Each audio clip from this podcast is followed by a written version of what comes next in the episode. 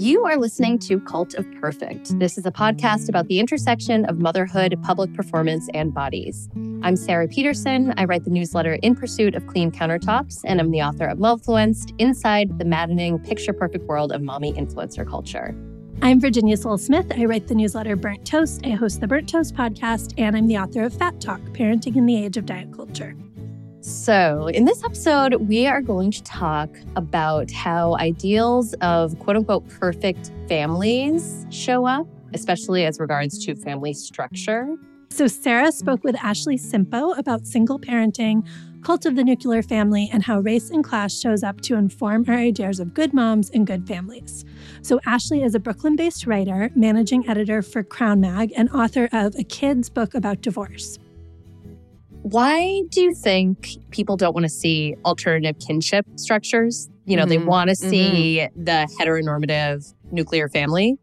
Why do you think we want that or crave that, or we just want to see it commemorated via imagery?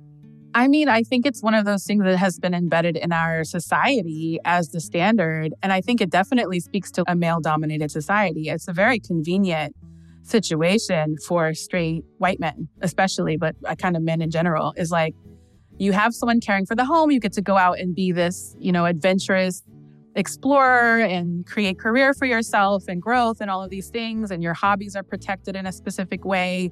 And the idea that your wife could get sick of your shit and leave and move on and thrive and buy a house and have another kid with some other guy. Sorry, but you don't die after you have a divorce. You don't shrivel up and like your vagina goes away and nobody wants to touch you.